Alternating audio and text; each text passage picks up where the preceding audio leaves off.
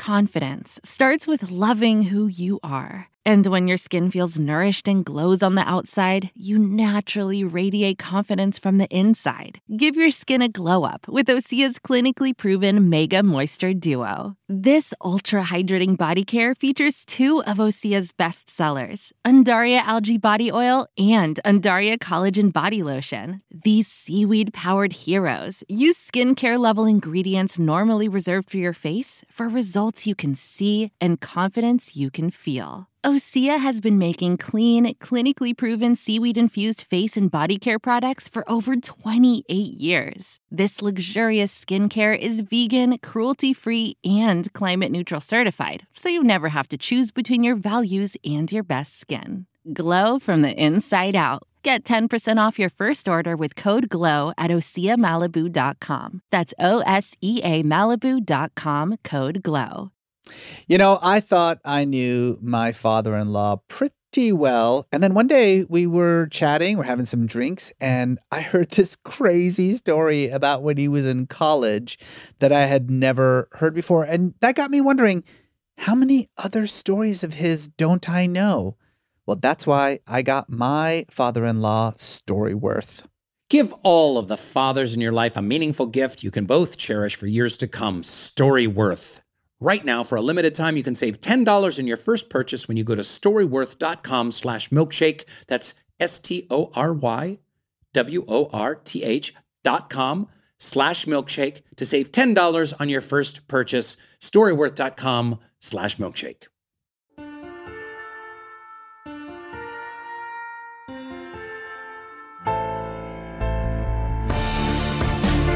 Welcome to Metaphysical Milkshake, the show where we go deep, we get weird, and we search for the meaning of life along the way. Presented by Kast Media and Soul Pancake. Hi, I'm Reza Aslan. And I'm Rainn Wilson. And I'm Rainn Wilson. And I'm Rainn Wilson. And I'm Rainn Wilson. What, what is what is happening? What's going on? What are you doing? Oh, it's just me and all my selves in all our parallel universes. Oh boy, here we go.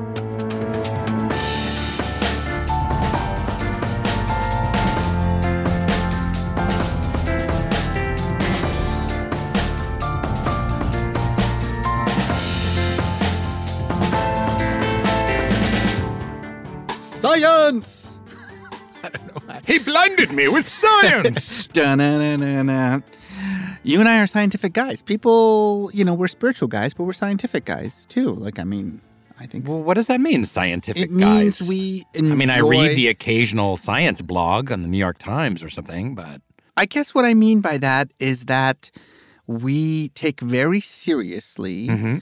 uh, science as a methodology. sure. The idea that you observe certain phenomena. Yep. You theorize about the causes Yep. uh, of the those phenomena. You You want to replicate it? Yeah, you replicate it. You you you exactly. You you test it out, Uh huh.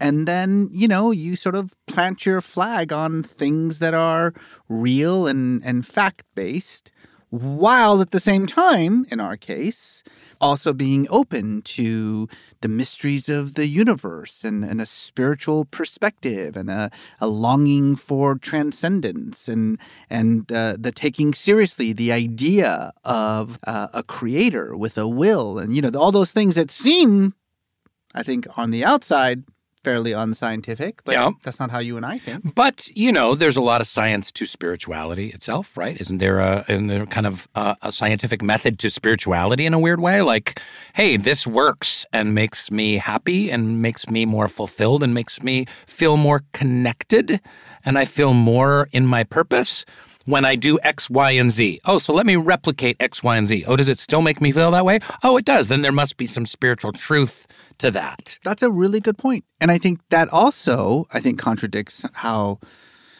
non spiritual people sometimes think about spiritual people. You know, like the idea that They think you're we're idiots. yeah, that's basically. Sam Harris thinks you're an idiot. I- Let's just yeah, face fuck it. Sam Harris. That's what I'm trying to say. Basically, is that um, that I think there's this assumption that if you you know, believe in God, or if you are religious, or if you, you know, uh, long for spiritual edification, That you have no that systematic approach. Exactly. Yeah. That you're unreasonable. That you're irrational. Yeah. That that you are against evidence. Yeah. Right. Right. Or the flip side of that, which also drives me so crazy sometimes, is the belief that oh, if I could just show you evidence that contradicts your your spiritual nature, Mm-hmm. that you won't be spiritual anymore. Which again is just such a misunderstanding of Yeah. of the of the spiritual perspective, right? I mean, I often say that if aliens suddenly showed up, you know, from Alpha Centauri, is that a Mhm. place? I think That is a Alpha's- place, that's sure, yeah. And just kind of came into this studio and introduced themselves. Could we get them for the podcast? Amy, do you think we could get Uh, the one, aliens? number one, we'd book them. They have to sign a release, and I don't know if aliens know how to sign something. And something. number two, uh, that wouldn't in any way contradict, you know, people's religions. Christians would be like, No. "Oh, now there's aliens. I'm still a Christian." This this has happened time and time again. Listen, um, as soon as Darwin discovered evolution, uh, there was a whole ream of people that were like, "Aha! Religion has God been is dead." disproved. There's no God because Right. we don't need a God of the gaps, a God to have." Created guppies and have created lizards that crawled up on land and created monkeys that then turned into humans. That this just happened through science. Um, and of course, that's preposterous. And, and it's the same thing when uh, they discovered like the spot of the brain with that experiences spirituality, and they have a brain scan. Like, oh look, you're experiencing spirituality here. Ha ha! Therefore, we have shown the materialist roots It's of spirituality. real. Yeah, and uh, well, of course, that's how it would work. Where else I mean, would we experience yeah, it? I'm in our toes? Yeah, in some magical fairy dust place. Uh, Well, I'll, I'll say one other thing that I've noticed is that the more science becomes theoretical, the more it starts digging deep into the very nature of reality, the more it sounds a lot like spirituality. It kinda does, right? The way that they use words to kind of explain the nature of reality, the way that they accept certain uh, ideas that have absolutely no proof, you know, in the sort of traditional sense. string theory, Uh, right. all spooky these action at a distance from quantum mechanics. So I guess fundamentally what we're saying are, are science and religion a lot more alike than we think Hmm. they are? Do they have a lot more in common Yeah. than we just assume that that they do? I'm going to say yes to that, but why don't we ask our next guest? Yeah, somebody who actually knows what they're talking about. Yeah, yeah. As opposed to you Us. and me. Yeah. Matt O'Dowd is a professor at Lehman College, part of the City University of New York. He's also a, a resident research associate at the American Museum of Natural History. But the reason we love him so much is he is writer and host of this thing called PBS Spacetime, which is like this awesome, delightful show that's on YouTube and it explains very complex uh, scientific issues and easy to understand language. And he's a handsome man. He's a good-looking He's Aussie. good-looking guy. yeah, I didn't know Great hair. Aussies. I didn't know scientists could be from Australia. No, no, I think he's the only one. Pretty much, right? Pretty sure. Um, but yeah, and he also digs into some topics that I would say are metaphysical, almost parallel universes, Yeah. multiverses, right? So let's let's push him. Let's let's uh, get him to to help us figure out what science and spirituality can actually have in common with each other.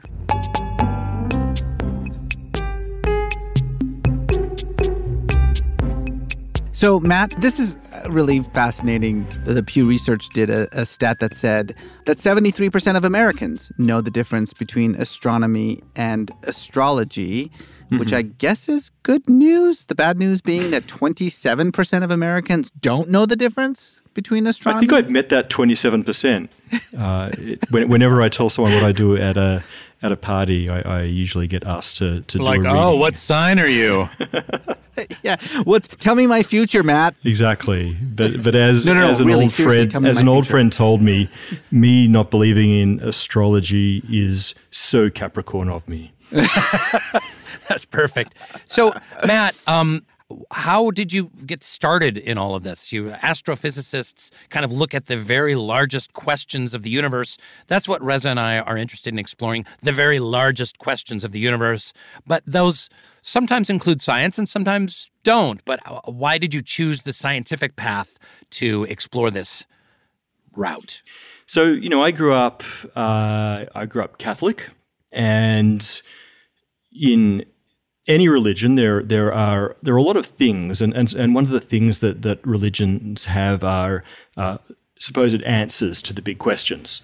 Um, at some point, I realized that the, the the particular tradition that I grew up with, some of the answers that it gave didn't ring true. Uh, and so I realized I needed to expand my horizons uh, to to pursue those answers. Why I needed those answers, I can't tell you. But uh, in a let's call it a gap year, I, I dropped out of high school. I started reading a lot of physics books, and I realized that somewhere deep down there were at least potentially some of the answers that I sought. Uh, and I just jumped in, went back to school, took the hardest subjects, and you know, it was brutal. Uh, didn't do that well, but slowly I started to get this impression that that I was following a path where I could better understand the universe, um, and eventually got a physics degree. Decided that this could be a hell of a life, you know, pursuing these largest questions. And uh, you know, it, to start with, it was it was physics. It was reading the works of Einstein and Heisenberg, and and eventually, astrophysics took my heart because it I mean, it's clearly the coolest of all of the branches of physics, and also no let question. me think about right. Think about such a range of, uh, of different um, fields of physics. At, I mean, think about time. it. There's some like physicists that are studying like buoyancy. Losers. You know, like oh, how much water do I need in this tank losers. before this thing floats yeah. to the top? I'm just it? curious. Like at conventions, do the astrophysicists get around and just bully like all the other uh, physicists? physicists? You know, they're just like if go you're around a regular like, physicist, yeah, yeah, you're just probably get bullied all the time. You know, as, as physicists, many of us were bullied, and so we're quite sensitive to that. One of the things that uh, I think some people who study both, you know, religion and, and science would say is that they're fundamentally two different modes of knowing, right? That they're asking two different questions. That as you kind of alluded to right there that um, what you were interested in was more uh, the question of how, right? Which is why you pursued the sciences. Um, but the question of why, which is so much about what religion talks about, and, and that's what the metaphor in religion is all about, is, to, is the, the question of why, is a different question. Do you see a necessary conflict between religion and science? I don't subscribe to the, the notion of this this pure dichotomy. No scientist thinks in a you know this this very regimented algorithmic way, uh, purely exercising the scientific method. Science is a, a series of tools and and checks that you can pepper your line of inquiry with, your, your path of, of, of coming to some knowing. Um, and the tools are designed to, to shore up your method to you know, create certainty where otherwise you couldn't have it, uh, and to, to give a structure that allows you to take that line of inquiry much further. But nonetheless, in exactly the same way as, as I think occurs in religion, much of the work of, of human inquiry is about intuition. It's about synthesizing the information that comes in, uh, whether it, it comes in consciously or not, and synthesizing it often unconsciously, yielding these incredible intuitions, these senses of truth, which guide the path of your study.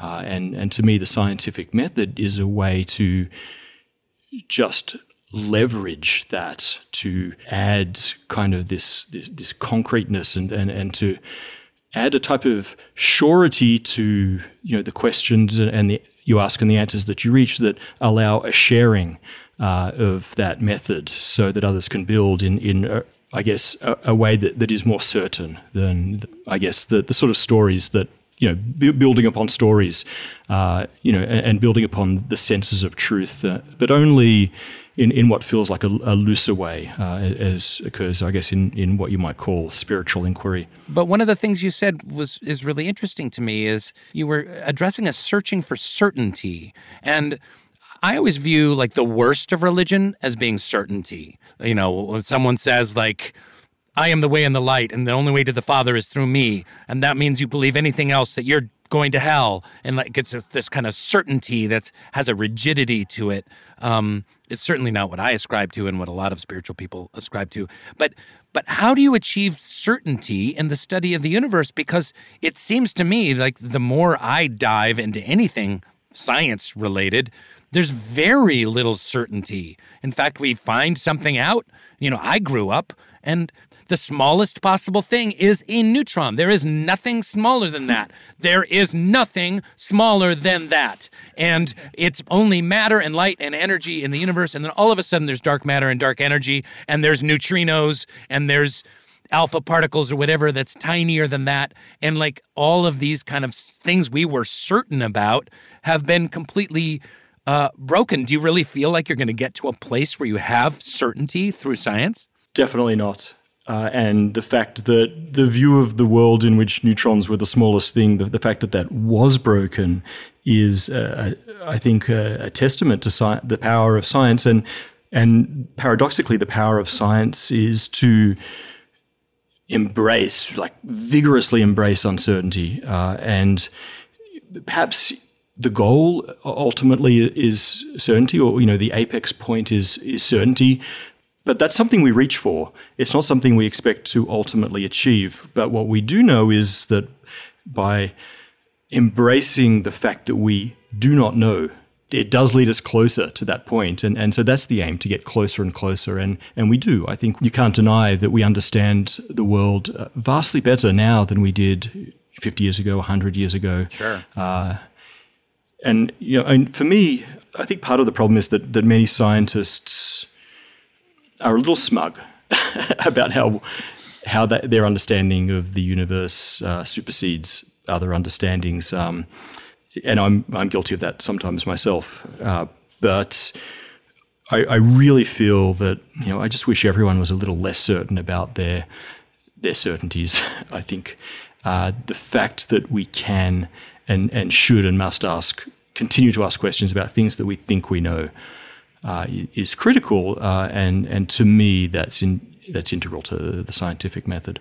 It's interesting. The word that caught my attention when you were talking about sort of what science is and isn't wasn't certainty; it was intuition. That was the word that that you know made me lift my eyebrows because so much of particularly you know when you get to astrophysics and you know theoretical physics and uh, when you're talking about the nature of the the universe the stuff that you know we love to talk about so much of that is based on intuition and not really observable um, fact right? Sure. Um, i mean you know we're, we're pretty flawed entities you know as as assessors of truth, observers of the universe, we're, we're pretty flawed. We're, we're massively biased and in all different ways, uh, you know, evolutionarily and, and genetically and, and, and by our upbringing and environments. We see a world which is only a, a, a sliver of the true world and we uh, interpret it massively. You know, it's a, it's a skewed perspective. But nonetheless, we are, you know, we have this sense of of what is real and what is not real. We know when we're awake rather than dreaming. We have this kind of truth organ in us. You know, there's a, an expression when something rings true. It's an intangible intuition that something's true. Uh, where does that come from? It comes from deep in our brain. Our brain is working hard to compare things to look for consistencies in in what it knows and and it, it, yields us this this sense of truth when things match up when its model of the universe matches uh, the evidence uh, so you know that that's a bit of speculative neuroscience there but but I, I think it's reasonable. Uh, so we, we, are intuiting things. We don't consciously go through all of the process of every little, you know, calculation of truth. Uh, but But when we have them, you know what they can do is they can point us in the right direction. Uh, and I like to think of science as a, a, structure that we then build on that. We, ha- we, we have this kind of compass, which is our intuition of truth. But we, we don't always know that it points true. Sometimes we can have that falsely you know, longtime listeners of the Metaphysical Milkshake Pod know that uh, quite some time ago, I got my mother in law Storyworth. You know, it's this great uh, service that helps you or your loved one uh, connect through sharing stories and memories, and then it preserves them for years to come. Well, Father's Day is coming, and I figured I don't have any good ideas for a Father's Day gift. So why don't I give my father in law Storyworth? And that's exactly what I did. Every week, Storyworth emails your loved one a thought provoking question of your choice from a vast pool of possible options. Each unique prompt asks questions you've never thought of, like, What is one of your fondest childhood memories? Or have you ever feared for your life? So let me get this right. After one year, Storyworth compiles all of these anecdotes, questions, memories, stories, including photos, into a beautiful keepsake book. That's exactly it. It's, it's an easy way to write their biography. That's how you should think about it. Ah. Perfect. So give all the fathers in your life a meaningful gift you can both cherish for years to come. Storyworth. Right now, for a limited time, you can save $10 on your first purchase when you go to storyworth.com slash milkshake. That's S-T-O-R-Y W-O-R-T-H dot com slash milkshake to save $10 on your first purchase. Storyworth.com slash milkshake. Element is a tasty electrolyte drink mix with everything you need and nothing you don't. That means lots of salt with no sugar. In fact, it contains a science backed electrolyte ratio 1,000 milligrams sodium, 200 milligrams potassium, 60 milligrams magnesium, and with none of the junk. That means no sugar, no coloring, no artificial ingredients, no gluten, no fillers, no BS. Element is formulated to help anyone with their electrolyte needs and is perfectly suited to folks following a keto, low carb, or paleo diet. Electrolyte deficiency or imbalances can cause headaches, cramps, fatigue, and weaknesses. When you sweat, the primary electrolyte lost is sodium, and you can lose up to 7 grams per day.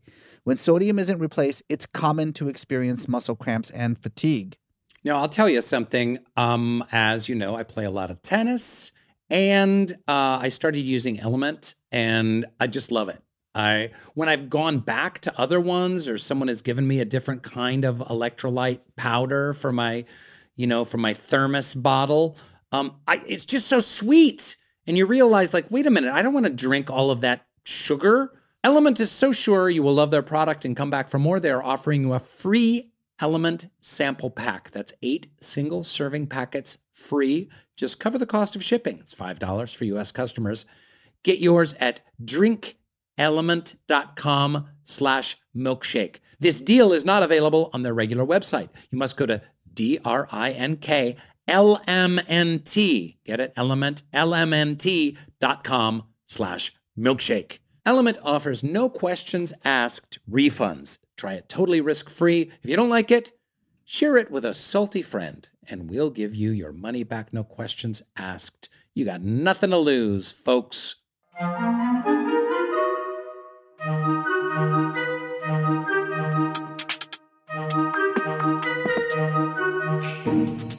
You you uh, very humorously said, you know, that um, you you hate it when people uh, turn science into sort of pseudo spirituality, right? That it that it really bothers you, um, which I totally get. Like the movie "What the Bleep Do We Know?" Right, exactly. Yeah. So basically, the kind of stuff that Rainn and I do.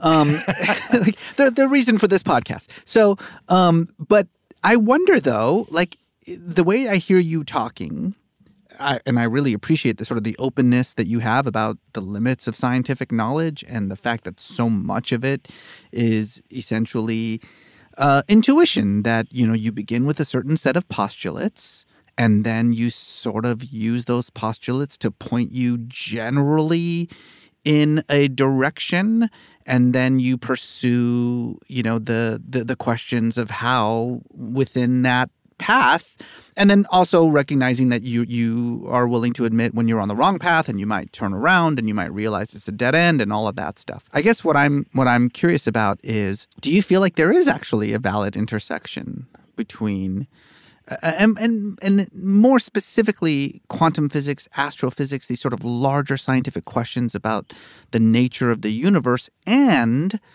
um, spirituality. Um, is there a way to use one to explore the other? In other words. So the answer, the short answer is yes. Uh, the slightly longer answer is what do you mean by spirituality?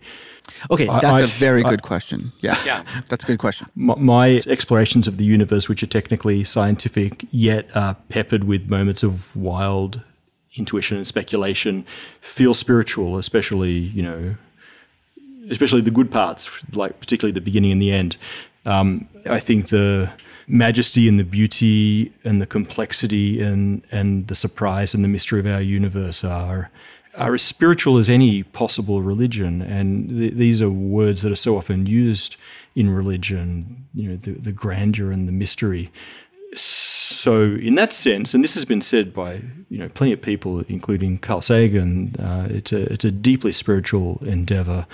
So I, I guess is the question then. Uh, some of the notions that are typically ascribed to spirituality, like the, the notion of the soul or of God, uh, are they in the purview of science? Well, it well, depends you what you mean by God or the soul. We're yeah, defining right all terms yeah. here. But I'll, I will say right that definition, yes. one of the first things you said in this uh, interview is you talked about you know some of the questions that were raised by your Catholic upbringing was like, why is why are we here? Why is there stuff? Why is there a universe? And there's two approaches to that. You can dig into the facts of the Big Bang, and you can also kind of come at it from a more, I don't know, psycho emotional standpoint of like, why is there a universe? You know, and if there's why is there a universe? Why do I have consciousness? Why does this weird white bloated suburbanite dad have consciousness to have this discussion right now. He's particularly bloated right now. He gained a lot of weight this year, actually. Thanksgiving holidays. Amy's laughing at me. Half the question's answered. Don't laugh at me. Uh, the question is why, and and you brought up earlier the difference between the the question why and how, uh, and and I'm not so inclined to separate the two as many scientists. Many scientists you know, suggests that one should never ask why, only how. Uh, I, you know, I think this is a little semantic, uh, and so I'm, I'm I'm not as interested in only asking how, how what is the the physical mechanism from going from this to that. You know, especially if you're going, if you're trying to get back before there was anything, the the whole notion of causality and physicality starts to starts to slip away, uh, and so uh, you know that that's the point where there's definitely a, a, very blurred line between the questions of what you might call religion and, and, the questions of science. But I maintain, perhaps unreasonably, that the scientific method, as as I I think of it, which is just a way to give your you know your intuition and truth compass some some rigor and you know a check Mm-hmm. I, I, think that is still valid, and I think, you know, honestly, I, I think religious inquiry or spiritual inquiry accidentally uses a lot of what we think of in the scientific method anyway, which is um, you know chains of logic and cause and effect. I, I think scientists, science just tries to take it a bit further. I yeah, say this right? all the time, Matt. That's it's exactly what I, I think. That's kind of your thing, isn't that's it? That's my whole thing. I think a lot of non-religious people and and many in the scientific community think that religious people are irrational or that um, spiritual belief is a, is a sort of product of a diseased mind. When anybody who's ever studied religion or religious people, anyone can tell you quite the contrary that there is an enormous amount of dealing with empirical evidence, of casting aside, you know, certain doctrines or creeds that conflict with new knowledge uh, about the the workings of the of the world. The example that I always use is the example of you know recognizing that the Earth is not the center of the universe, as most scriptures say. You know, religious people know that the Earth is not the center of the universe. They're religious anyway. They still follow their scriptures.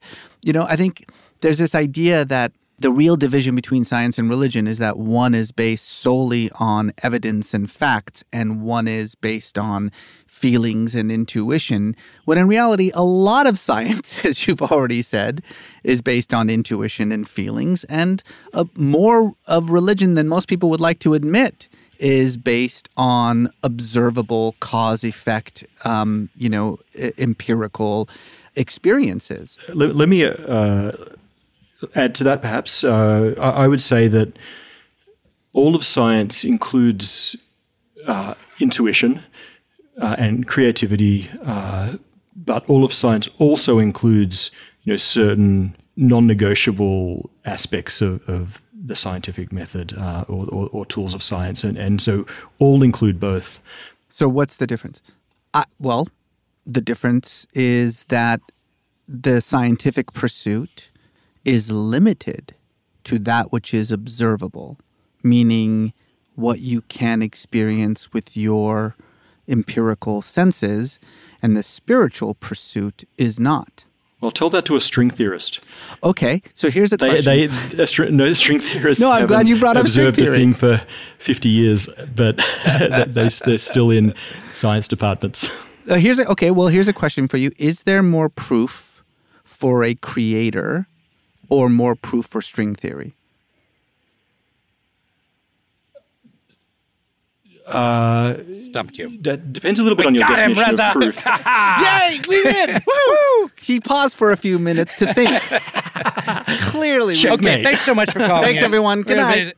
No, I'm just kidding. Go yeah, ahead. I mean, so this is this is a, a really big question because uh, many many scientists would would say that there is no more proof for string theory than there is of a creator, but but here you get to this very touchy definition of proof, and you know the fact is that many theoretical physicists go down paths which are so far beyond testing, simply because we can't build the the big enough particle accelerator in any foreseeable generation.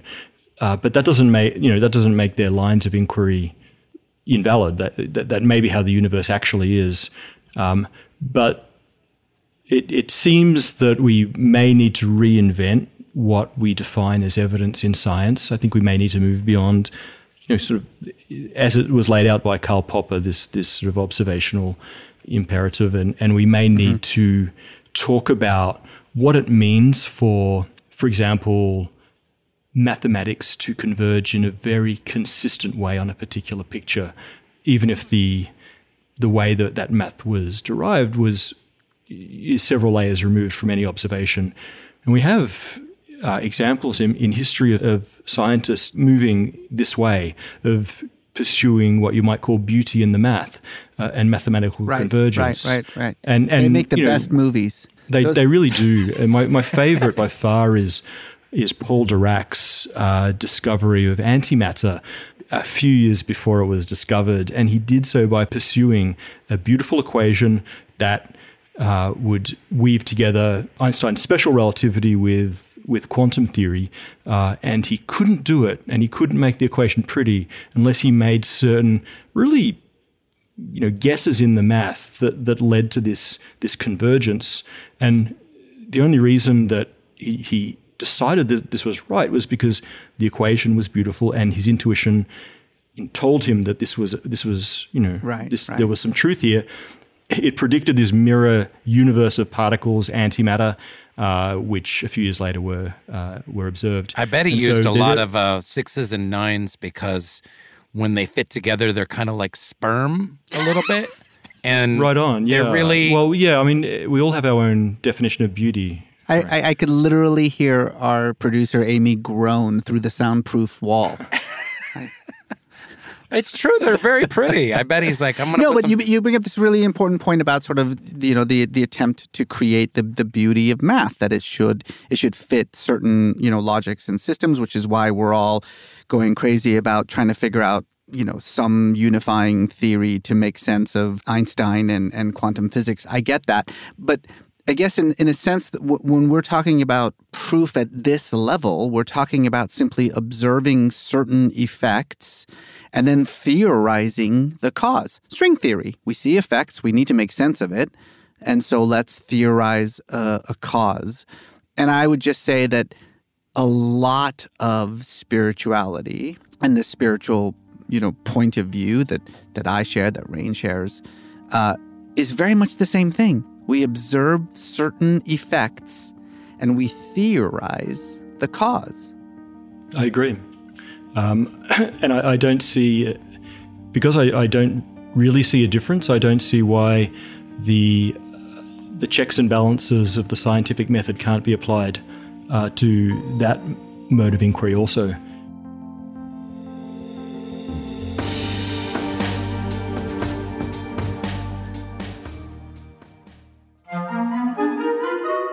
Warby Parker is committed to providing exceptional vision care online and in stores, offering eyeglasses, sunglasses, eye exams, and contact lenses. Glasses start at $95, including prescription lenses. Try Warby Parker's free home try on program. Order five pairs of glasses to try on at home for free for five days. There's no obligation to buy. Ships free and includes a prepaid return shipping label. I found that uh, filling out the form online, picking the glasses was just so simple and uh, easy and obvious. Did you did you enjoy this experience, Reza? I tried on all five, and here's the funny thing none of them were just right. And so, you know what Warby Parker did? They were like, no problem, dude. Put it back in the box, pick five more. Here's the next five. And the second box arrived, and I found the one that I liked. It was so easy, I couldn't believe it. Do you have an iPhone 10 or newer? Download the Warby Parker app, where you can use their virtual try on, allowing you to try on eyeglasses, seeing the realistic color, texture, and size of each style using just your phone. And if you prefer shopping in stores, you know what? Warby Parker also has retail locations throughout the United States. Find your nearest store at warbyparker.com slash milkshake. Warby Parker partners with nonprofits like Vision Spring to ensure that for every pair of glasses sold, a pair is distributed to someone in need. And like we said, try this uh, five pairs of glasses at home for free yourself. You, you're, it's, it's, it's kind of unbelievable. All you got to do is go to warbyparker.com slash milkshake. The Geeked podcast is your weekly energy boost of the world's fandoms and stories you love. Hosted by Princess Weeks, author, YouTuber, and connoisseur of all things Sailor Moon and Buffy the Vampire Slayer, and Tessa Netting, who's an actress, musical theater nerd, and lover of all fictional villains.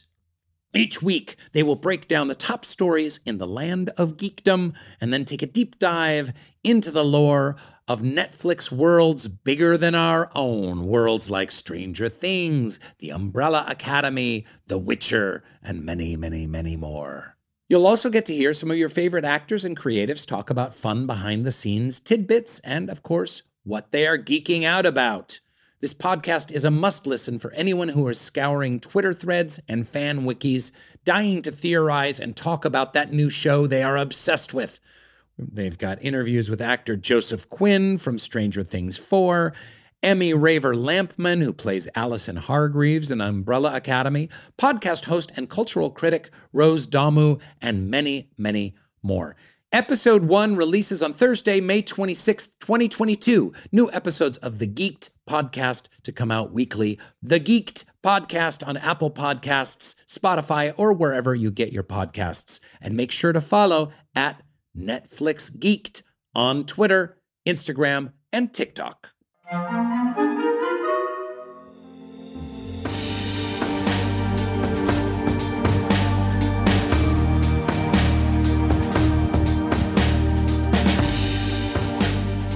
So, um, Matt, we end every uh, episode with some uh, life's big questions. And at no point in any uh, interview that we've ever done is that has this first question been more relevant. When do you feel most connected with the universe? Uh, staring at the night sky and being able to imagine it as the the giant 3D universe that I know it to be. Uh, sometimes when you know the planets are lined up right, uh, you see them all in the same line with the moon. Uh, if you if you pull out some binoculars, you see the moons of Jupiter in the same line uh, as well along the ecliptic, and you can just visualize the solar system, and you can imagine the Earth as as one giant ball, and then there's the Milky Way, and you can kind of get this sense of this this vast, vast perspective, and and you're just kind of tiny and and spinning through it. Uh, yeah. That's fantastic. And Li- literally the most complete answer to that question I think we've yeah, ever. ever had. Yeah, beautiful. Now I know you're a scientist, and there's no laboratory that can prove that you have a, that you have a soul. But if you had a soul, how would you describe that soul in ten words or less? I would say a very curious and somewhat shy seven year old child Nice. Beautiful. What is your biggest fear?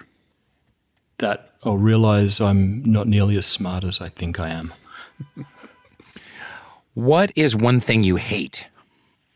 Marzipan and people asking about my star sign at parties. What do you want your final meal to be? Uh, probably a No, there's only one answer right now. Marzipan is the only right, right. answer. That's why it was my final meal. Uh, I don't know, just like a, a like a, a really really good coal oven pizza with the really fluffy crispy edge.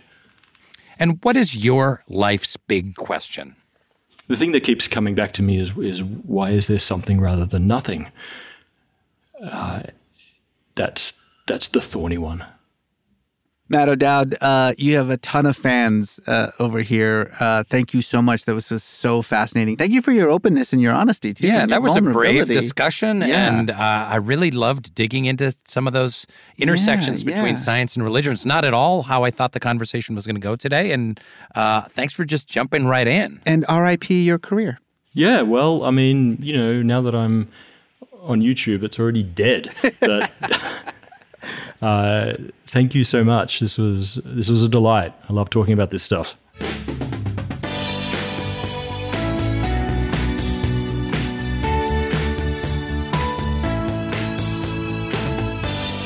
Fascinating conversation.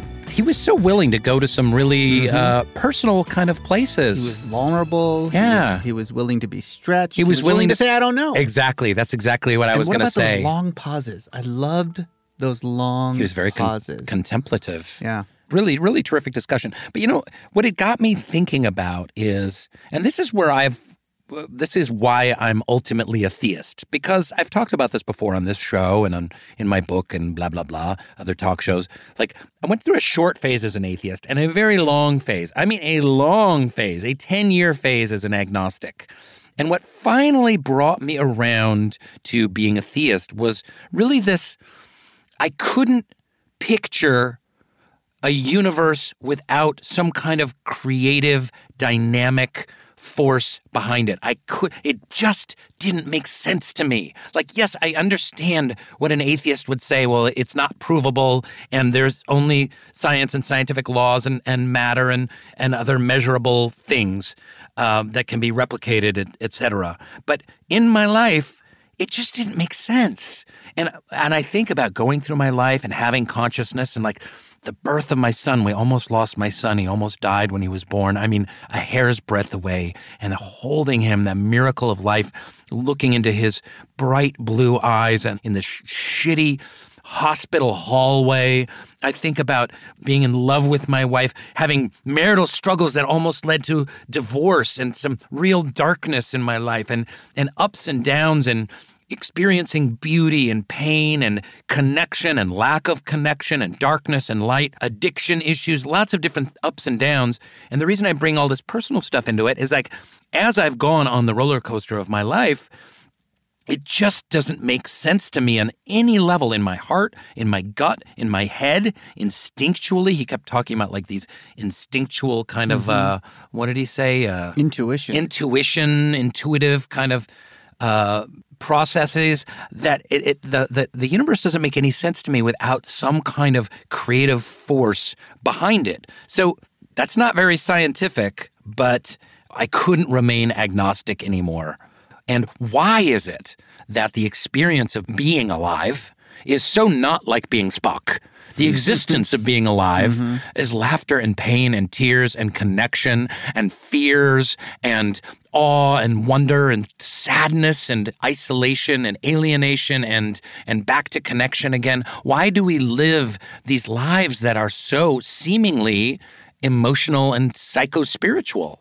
Yeah, and I think this is what I loved about Matt O'Dowd in the way that he talked about science is I think that he wouldn't discount what you just said. You know, he would say that you have had certain experiences and you have made certain observations that has created a level of intuition in the way that you think about the workings of the universe and you have allowed that intuition to lead you down a certain path, a path that you are more than willing to question and uh, even doubt and maybe even recognize as uh, a wrong turn here or there based on new observations, new experiences, testing out certain theories to see whether they work or not. I mean, that that is the scientific method eh, in a way. And look, neither of us are sitting here saying science and religion are the same thing. We're not saying that. Please don't email us about stuff like that, or just email us about stuff like that. We don't care. We will Sure. take all of your emails.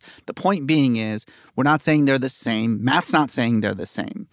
What we are saying is that there is a lot that the scientific method um, can benefit from sort of the spiritual perspective. Sure. And so much of the spiritual perspective is informed by what we would refer to as the scientific method. Sure. And that, that the true path of living a meaningful, fulfilled life is to not constantly think of these two things As being in opposition. as it being in opposition, Yeah. right? But to, to merge them together, to truly recognize that life is lived in its fullest when one is striving towards transcendence. Two different tools toward understanding. Right, exactly. Um, and, you know, if we had more Matt O'Dowds, I think there would be less of a sort of this conflict between these two sides. Indeed. What do you guys think, uh, you scientific and or spiritual people out there? Uh, tell us what you think about the conversation about science and religion and how they can intersect or not intersect. Are you a scientist who believes in God? Are you a religious person who doesn't believe in Darwin? Please let us know what you think. You can find us on socials at Reza Aslan and at Rainn Wilson. Make sure to hashtag metaphysical. Thank you again to our very special guest, the very brave scientist philosopher Matt O'Dowd. Make sure to check out his YouTube show, PBS Spacetime. It's pretty awesome, and we will see you in the next universe. Metaphysical Milkshake is executive produced by Rainn Wilson, Reza Aslan, and Colin Thompson. It is produced by Safa Samazadeh Yazd, Harris Lane, Mick DeMaria, Hashem Self, and DJ Lubel. Kast Media is the production and distribution partner. Original music by Jeff Tang. Metaphysical Milkshake is produced by Amy S. Choi and Rebecca Lehrer of the Mashup Americans. Associate producers are Jocelyn Gonzalez, Lindsay Cradwell, Sarah Pellegrini, Mary Phillips Sandy, and Shelby Sandlin. Original music by Jeff Tang and Scott Tang.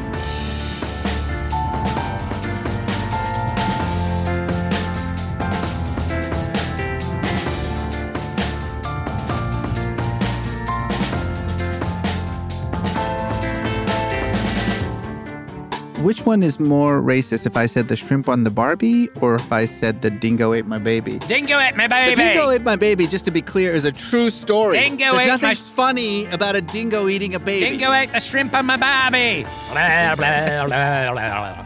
I can't be racist against a fellow white man. I don't think. I don't think that's how it works.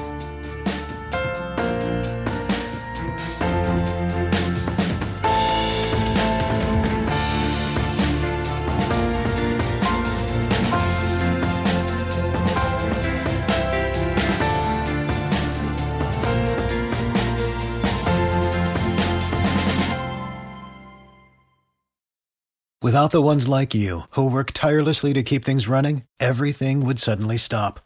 Hospitals, factories, schools, and power plants, they all depend on you. No matter the weather, emergency, or time of day, you're the ones who get it done. At Grainger, we're here for you with professional grade industrial supplies. Count on real time product availability and fast delivery. Call clickgrainger.com or just stop by. Grainger for the ones who get it done. Okay, round two. Name something that's not boring. A laundry? Ooh, a book club.